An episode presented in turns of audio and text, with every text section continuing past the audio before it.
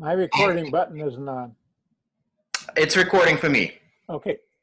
So uh, today I'm very excited to welcome Stu Webb, the father, the creator of collaborative law, uh, to Living Peace podcast.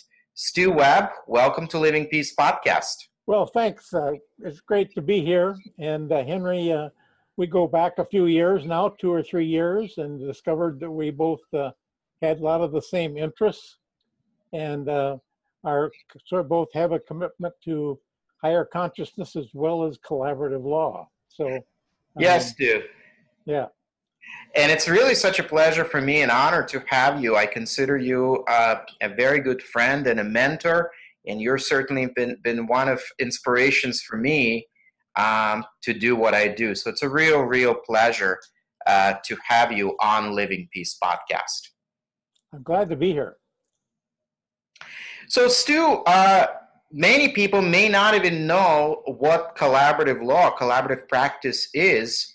Could you tell us what it is? Yes, I can tell you what it is. And uh, uh, basically, in telling you what it is, I'm going to go back just a little bit and tell you how it started. Uh, I was a collaborative uh, litigating lawyer for 20 some years, uh, mainly in family law. And uh, I got to the point in about 18, 1988 or so, I was completely done with it. I just could not handle it anymore. I was, I was uh, just uh, practically ready to quit the practice of law. I figured I got to find another way to do it. So I experimented somehow, and I won't go into all of that. Tried to find if I can't, if I if I if I was going to quit the practice of law, maybe there's some way to do it a little differently, some way to do what I like to do and not what I don't like to do. But I like to work with people, but I didn't like to go to court. I didn't like to make the one-sided arguments. So um, um, I came up with this idea that said, you know, if you're a settlement lawyer, you have to get out of the case if it doesn't settle. Because now you're into the litigation stuff again. That's what I didn't want to do. So you figured if I can be a specialist in settling, the idea I tell my client, you know, if we can't settle it, I'm out. So I call, uh, in 1990, I called myself a collaborative lawyer. There weren't any other ones. The, you know, it takes two to tango you gotta have gotta have someone on the other side like henry here who can you can trust and we have a relationship where we're going to keep things as best possible into a dissolving conflict situation. So uh, i put out a letter to about nine of my local minneapolis family law lawyers i thought might be interested. Three responded so we had four people as collaborative lawyers in 1990, and we put together all our system of agreements and this kind of stuff, and it worked. We the first invitation was just try it. You know, you don't have to join anything. You don't have to commit yourself. Just try it. Um, both clients liked it. So we started with four people. By the end of the year, we had nine. By the end of the second year, we had 20. And then the word started getting around around the country. And what it hit, Henry, is that uh, it hit a chord in other lawyers who were tired of the litigating, tired of the conflict, tired of taking positions that they didn't believe in, and and tired of not being able to just support the family system that was trying to get help here. So you so in collaborative law, I represent a client, but I also there represent the family system in a sense, looking out for everybody and that keep the consciousness as high as possible. Mm. Now, what happened was with collaborative law is that all of a sudden, after 10 years or so, people, we discovered that financial people mental health people, child specialists were all in the game. They wanted to play the game, same game, and they would agree to get out if it didn't settle. So we could all sit around the table and get all the facts out on the table. There's no there's no manipulating. There's no nothing that you just lay it all out there. You first start. You got to know what's there. Then the parties can have something to work with, and we work with having people set their goals ahead of time, so we kind of know what they want to want to do. And when we do that, we find that often the parties have the same goals. Mm-hmm. They just get messed up in the little stuff and mm-hmm. get messed up in their thinking. So they get messed up in their conflict. And so um, um, we, part of what we do and just sit around the table and just be ourselves as much as possible. Now, what, what is be yourself is an interesting question. And so the question is uh, how one of the great things about collaborative law is it, it helps you get better in being yourself. Mm. Because, go ahead. Oh, no, no, please, please continue. Yeah. So it's like um, um, um in litigation, you get better by learning how to manipulate Peter, people better and how to how to spell things to the jury or to the court and to uh, weave manipulation, weave a fantasy. In collaborative law, we go back to who we are and find out who we are. So the challenge is we get better by getting better at being who we are. Mm. And that's so uh, to be to flash to the end. What started with four people in 1990, in 2018, there's now 30 or 40,000 collaborative practitioners around the world in about 120 countries. I just got back about three weeks ago from Brazil. We trained 250 collaborative professionals, financial, mental health people, child specialists, and lawyers. 85% of them were women in ages between 20 in the 20s and 30s. Hmm. And this was a training. They'd already have a big group there, but the energy that it generates from that is just fantastic. And uh, I had the privilege of listening to your podcast with your teacher the other day, Angie.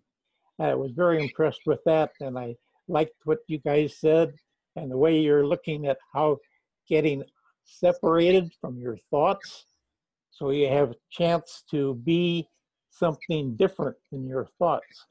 Mm. And and uh, I'd like to initiate a little thing about that because I think we both see the difference between arguing and dialogue. Yes. Arguing, you think you're your thoughts. Yes. And you're and so you're having to protect yourself by taking those positions and you get angry and you get you you can't move. And so if two people are arguing, you get nowhere. Yes. The dialogue, you've got to separate yourself from your thinking. And then thoughts are out here and I'm here. Yes. So if Henry's uh, there and his thoughts are over here, and we can exchange ideas and thoughts, and maybe I'll learn something from Henry. Who knows?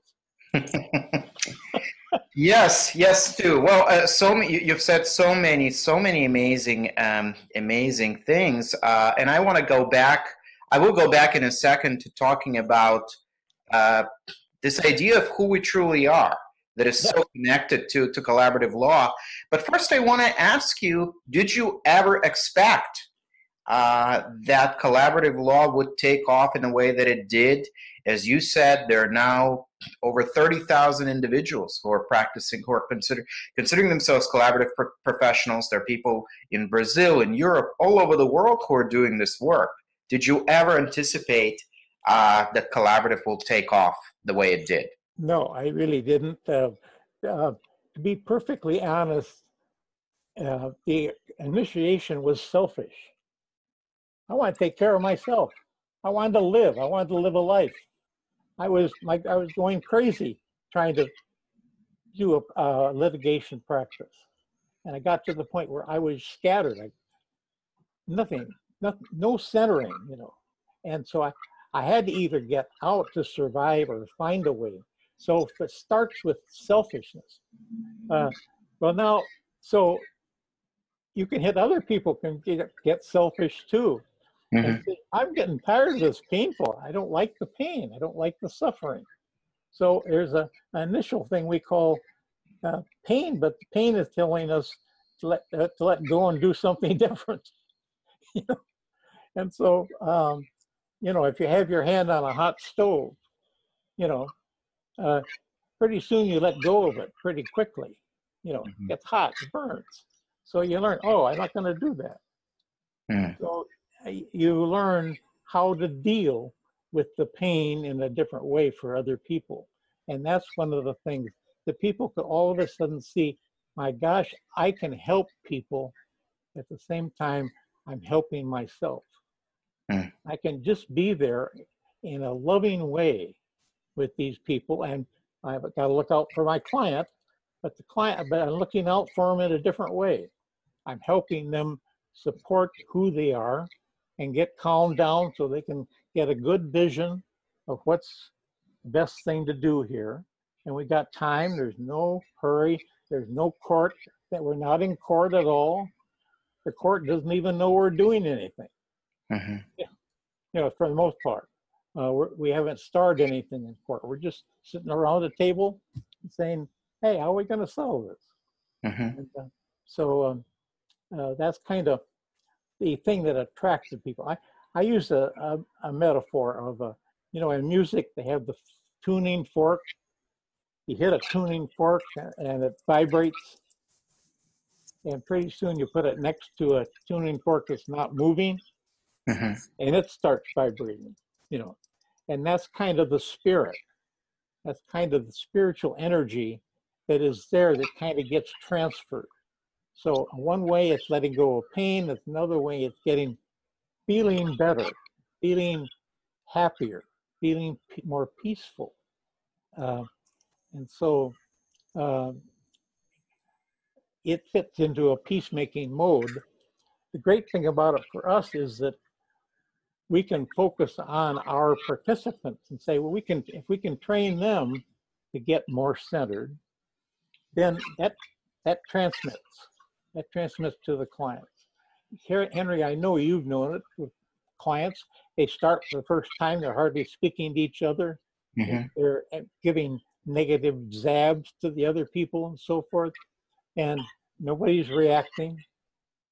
And and uh, all of a sudden, by the second or third time, they're beginning to say, "Where are those quitclaim deeds that we have? It, it must be. Are they in our safe, or are they under that drawer? That third, you know?" And they're starting to talk about things and talking about their kids Mm. and uh, you know all of a sudden it doesn't work it doesn't work magic every time sometimes you just get a settlement other times it's like a miracle Mhm. you know i don't have to i see you're nodding your head which is is true Yes.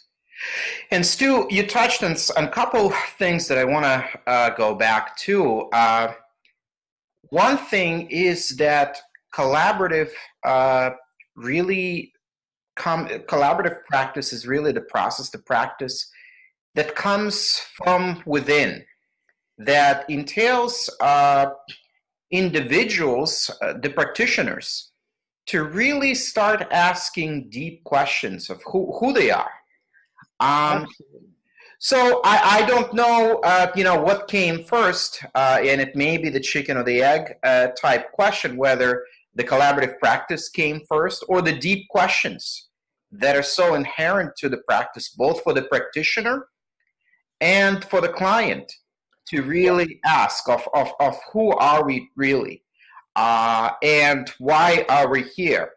Uh, and that becomes integral and in fact even from my experience even more important than you know who gets the house or who gets the couch or who gets the car oh that is so true and and really what's happened is that uh, just to go back, I've been a searcher for higher consciousness all my life.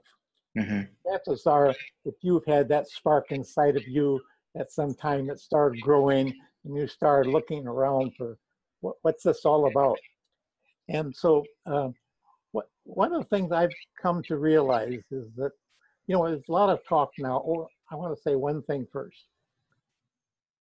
One of the things that is we we now know, and science knows for the most part, even though the old fundamentalist scientists don't know it yet, consciousness is not sourced in the mind and body. Consciousness is overarching. And neuroscience tries to make us think that the, our minds are, um, are the consciousness is in here. And basically, our minds and brains are a transmitter, like a TV set. Mhm. And when I see the neuroscience is pointing to this is the this is the amygdala, this is this, and I'm saying, well, that's like looking at the TV set, and this is the cathode tube, and this is this, and the sound comes through here. Well, really, once we see that consciousness is higher than who we are, basically, then we try to find out who are we, and and we get rid of our. We have to kind of get rid of our minds, put that over here, uh, I saw a wonderful thing the other day. Our minds are such a wonderful, wonderful tool when we're working, when we figure things out. But I saw something the other day that a psychologist had said, you know, what happens, we have this monkey mind that jumps around, and it jumps around when we're not engaged. As soon as we're engaged with doing a problem or doing something, it, it works fine. As soon as we're we stop doing that and put it on on hold, then a static comes in. hmm Like a TV set or an FM station. When you lose the signal, you get this static. And so even when we try to meditate, that's that's a quiet thing, and all of a sudden the mind shows up. So we do a lot of learning of trying to separate our mind from who we are.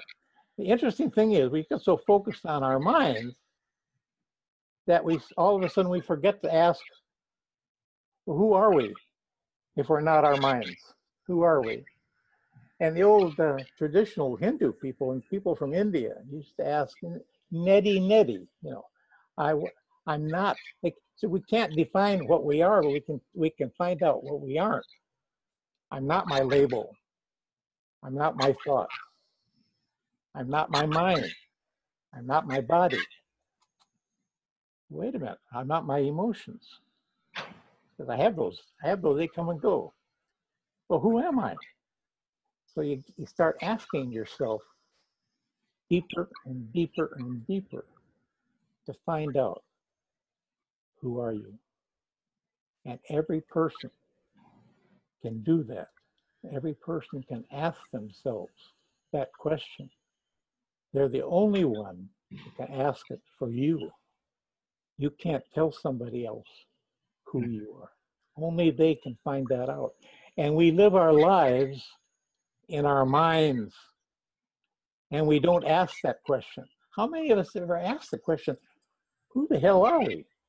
Hmm You know, uh, and so that the more we find out who we are, we experience peace, we experience happiness, we experience that the conflict is out here, but it's not us. Mm. And we find out that our awareness of who we are does not have the destiny of our bodies and minds. That's pretty profound. hmm And we can hardly handle that. Uh, there's a beautiful poem by somebody that says, uh, we know, I think uh, Nelson Mandela's um, um, uh, inauguration speech, he borrowed it from someone who was, uh, uh, can't think of her name now, I should remember it, um, who said, we're not afraid of, uh, of our worthlessness. Mhm. We're afraid of our powerfulness. Mhm. We're afraid we, we're afraid of who we are. Mhm. We don't look at that because we think, oh, I can't, I can't possibly be that. Yeah. So Stu, as I'm as I am listening to you, um, so many, so many, so many, so many things are arising for me. Bet.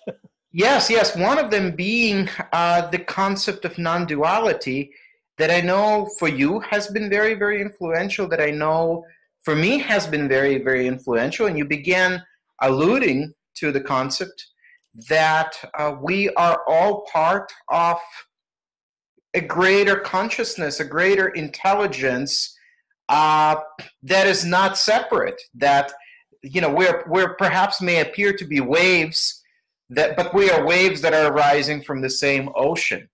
Uh, so, could you elaborate on uh, this? And, and this this is, of course, I know a very big question, but on this concept of non-duality. Oh yeah, absolutely.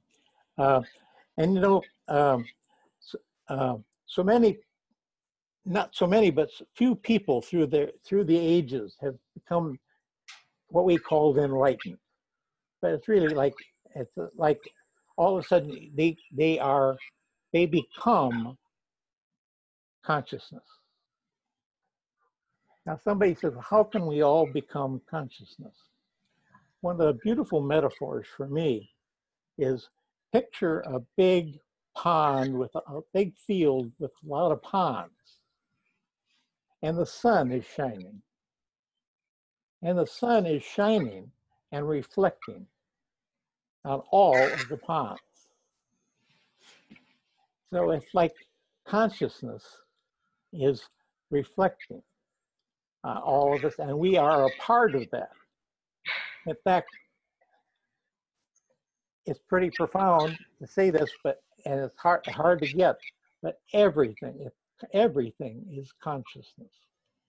Everything is consciousness. There's a wonderful story. I think J.D. Salinger wrote a little a little boy who was a genius, and he's sitting at his table and he's saying, he's pouring his milk into his cereal, and he's saying, God pouring God into God. and in that regard, you know, I have to confession, I, I, um, the word God gets in my way because I tend to think, because of my training as a religious person, way little, and my Protestant Presbyterian background, God was an object out here. It was a person. You know, we have we kid about the gray hair and you know the big throne, but um, when I think of God, I, I can't think of, but I can think of consciousness. I can Mhm. think of conscious awareness. I can think of who we are. I can think of all those kind of words are like a stream, like a, an energy uh, that is there. And once you plug into that, that's non duality. You're Mhm. coming from one place, not two. The other place we come from in our normal non dual thinking, we become from our subconscious. So we hear, uh, we say, I'm good, I'm bad. I'm good, I'm bad, good, bad. That's the mind. Mind, the mind when it gets in the chatter tells you some good things, but it also tells you what a stupid person you are. And uh, and like one of my great authors, uh, Untethered Soul book, he says, imagine that your thinking is your roommate. How long would you tolerate a roommate that chatters to you all the time about what a stupid person you are and how you can't do anything right or whatever? Uh, you know, you'd get them out of there. You'd, you'd, you'd find a new roommate.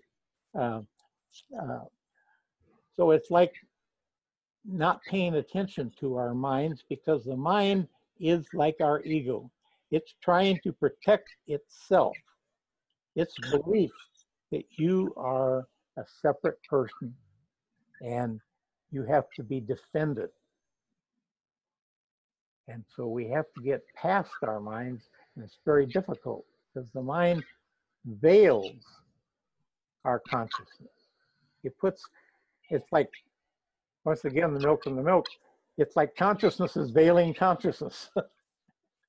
hmm So, you know, um, but the point is, our meditation, it, what I'm talking about is beyond meditation. hmm It's beyond meditation because meditation gets you as far as you can with your mind. But Mhm. there's something beyond that that you have to break through to. hmm hmm And that's, I'm sure that's one of the things that, uh, um, Henry, that you're doing uh, with your teacher, Angie. And um, when, and when you go to India, at a special time to get that special time to where you're more open to do. I'm here. I don't face this conflict every day anymore. I can just sit here and have fun talking about it. You people who are in the trenches hmm that are every day, you're you're doing the same things with people who have conflicts and problems, and a- and uh, the more you can get centered into who you are, then the more you can be peaceful with that going on. You're caught up, otherwise, you're, you're caught up with them. Yes, yes, and and, and Stu, as, as I'm hearing this, and, and and you brought up Michael Singer, which has also had tremendous influence on me, and I think of the phrase from Michael Singer from Untethered Soul uh, that goes, you know, when you begin from a place of peace, you can deal with anything, and so when our colleagues uh, or our clients ask me, okay, well, everything you're talking about, consciousness and peacemaking and um, all of this is nice, but I have, they, they will generally say, but I have a practical question. You know, how, how do we divide the house? How do we divide the car? How do I move through um, this place of conflict, this, this conflict? How do I talk to my children? And for me, the response is always first, get in the place of peace. Get in the place of peace and then act from there. Of course, that also, you know, is very re- related in Bhagavad Gita, um, where uh, Krishna says to Arjuna, yes, "To yoga first." I love that. I love that. Yeah, get into yoga first, and then act from there. And to me, that's the same thing that Singer is talking about. You know, get into peace first, connect with your peace first, and then the right action because then you're tuned into the consciousness and then the right action spontaneously arises from that consciousness so do you have any other words for people who maybe are listening to this or people who are our colleagues who are saying okay well i've done you know collaborative training uh, one and two and i've done mediation training uh, but now uh, uh your guys are talking about consciousness and things that they haven't covered in collaborative course so, what does this have to do with being a peacemaker, with uh, empowering people to connect with their peace and to uh, find a way through conflict? The hardest thing is to make to be able to talk to people about the shift because you can you can talk about peace from the context of the mind, the thought and say, oh, I want to be peaceful. I wrote a little eight page brochure in 1980, in the 80s, called The Serenity Space. And it was a way that I was trying to separate the mind from the good stuff, the serenity space, and the bad stuff, the insecurity space. I said, so try to try to stay in this setting, but that's only working with the mind, and people can't do that because the subconscious comes up rah, rah, rah, rah. So how do you get people past that stage? When, it, when you talk about the other, one little metaphor I like to use, you, you know the old mazes in England where you have the big hedges and you go in and you don't know whether to turn right or turn left and you're lost in there. Well, if you had a ladder mm-hmm. and you were 50 feet above, mm-hmm. you could see, oh, you turn left here, you Mm-hmm. turn right here. And so that's where you're higher your consciousness. The higher you more, the more you're centered in who you are, the more you see the situation free of a lot of the conflict that you're caught up in. Mhm. And I think that's that eh, that's the magical part. And so part of our job in collaborative law and really in, in all the professions that are trying to help people is to see that there is a possibility of getting into a higher place. And you know, I think Henry, there is a transmission that happens Mhm. when we get in, when when we get into a place. Well, Angie would be a perfect example of that. I'll bet. I've never met Angie, but I'll bet uh, if I'm standing next to Angie in the subway, uh, I'm going to feel him. Yes. And so, you know, there's a transmission that happens when, when you're in a higher place as well. Yeah. So I think there's it's not all word it's not word stuff gets people caught up in their minds. But if you get someone to explore slowly who they are or get quiet down, then something else happens. A wonderful thing that happens sometimes in collaborative law that there's a silence hmm a silence. Now, traditionally, lawyers hate silence. Hmm We jump in and we ruin the silence, we shatter it with our words. The deeper that silence goes, the more some possibilities start coming up for the clients. hmm I've had cases where I'm representing the husband, wife says, Well, I may be crazy, but I'd be willing to blah, blah, blah, blah, blah, blah, blah, blah, blah. And I'm thinking, I would never be able to say to that person, Why don't you do blah, blah, blah, blah, blah? You know, hmm but it's coming from a place of, of what, call it mystery hmm it's there, it comes up. And so that's part of the climate we're setting. That's part of what peacemakers do. And peacemaker can't be just from gotta be peaceful, hmm gotta be peaceful. Yes. Uh, and and uh, um, go to a perfect place in the world where everything is beautiful. The water, the ocean, the mountains, the stream. Oh, so peaceful. But that's looking at, looking outside to get what you really want inside. You want to be able to go to a slum in New York and sit there and be peaceful hmm and compassionate and all the other things that come up from a positive place. But those are the tests. Those are the tests when you're facing what we're facing in the world today, all the chaos. We can get caught up in the chaos. We can go crazy about the chaos. Or we can see it from a place of who we are Yeah. and know it in a different way. It's so profound, Stu, with what you're saying. Uh, as I am listening to you, I, I am thinking of the poem by Rumi, uh, who says, There is a place beyond right and wrong. I'll meet you there. I know it's a beautiful poem.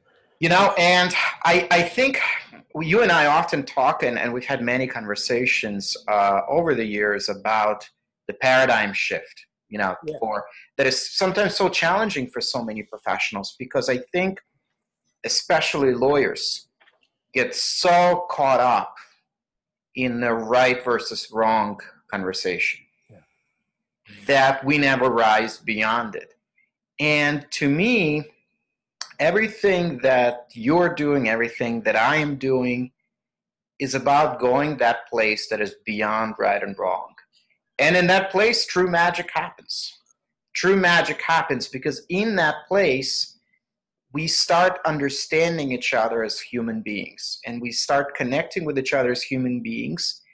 And beyond that is when we start getting to non-duality level Absolutely. where we are not even seeing each other as separate human beings but as part of the same one indivisible divine consciousness I'm doing an experiment now. Here, I want to share with you.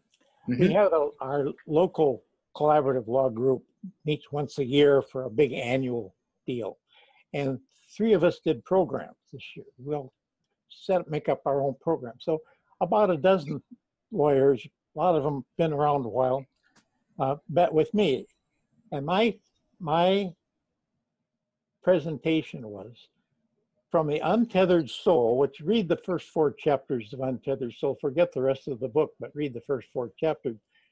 That's my pitch to them. And moving from the untethered soul of who we are to shift, I call it, which is non-duality. So I taught that, presented it to these group uh, two months ago. Last in end of end of December, we did a Zoom, Mhm. the 13 of us. And t- tonight, this afternoon, we're doing our second Zoom. So, and in the meantime, I've thrown out some other stuff to them, so giving them some my ideas of a toolkit. But one thing, but everybody ha- can have their own toolkit. So the question is, what will work for you Mhm. to get peaceful? What will get work for you to get more centered? Each person is different. There Mhm. is no pad, there's no rule here. You have to do it this way.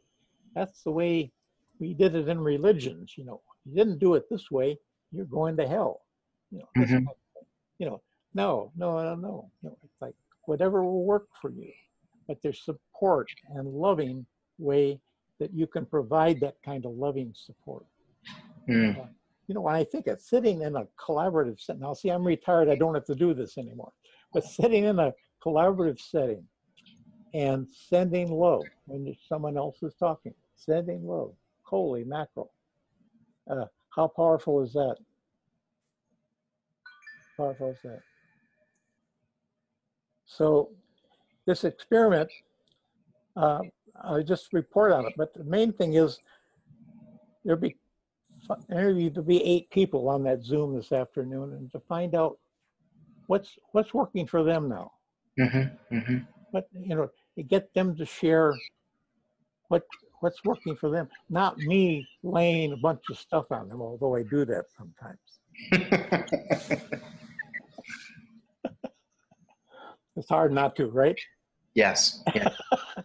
yes. But you know, Stu, as I'm listening to you, it, to me, it seems it's about create, as you mentioned earlier. You know, it's about creating these transmitters. So you've been one of the one of the uh, greatest transmitters of consciousness, uh, of creativity. You have influenced so many people around the world, and now, as people listen to you, as people like myself get inspired by you, uh, by your journey, then we also become transmitters you know, and then little transmitters all of a sudden operating all over the world uh, who are really getting it, who are really interested in going deep, interested in going beyond right and wrong, interested in going beyond even meditation, beyond even uh, the thought, and truly experience that depth. Beautiful, beautiful. Yeah, and I think uh, so. For me, it's you're really an inspiration, Stu, and I'm so so grateful uh, for the work you're doing, uh, for the consciousness that you're bringing, uh, and I'm so grateful to you that you were able to take the time today uh, to speak with me. Well, you see, I don't, I don't, uh, I'm retired now, so I don't have, you, you poor guys that are still in the struggle have a harder time staying centered. It's easier for me now because I don't have any of that stuff. Mhm. Besides that, you know, I've learned a lot of how to handle myself. But I was thinking when you said that, I had this mental image of there's a mountain Mhm. and it's a dark with a lot of paths and a lot of cliffs. And somebody at one stage where it's a little dangerous is standing there holding a lantern. And if you look around in the dark, you see a lot of lanterns being held. Mhm. And somebody, maybe it's a torch, so somebody comes and gets a little flame from your torch Mhm. and goes over to their position and holds it. And somebody else gets that gets that flame from them and it, it starts lighting up. And that's what has to happen. Yes. We can't solve our problems, as Einstein said, on the same level as the problem. Yes. to solve them from a higher place. And that's what Henry and I have been talking about. And that's the good work that Henry's doing uh, in, in, the, in his conflict resolution stuff. And I know when he goes to see Angie, they go deeper than just this dissolving conflict thing that he's doing with his webinar.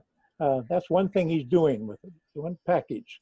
But I know he's deeper than that and I know Angie is too, and I Mhm. know uh, we can sense that. And the first time I met Henry uh, at a collaborative law gathering,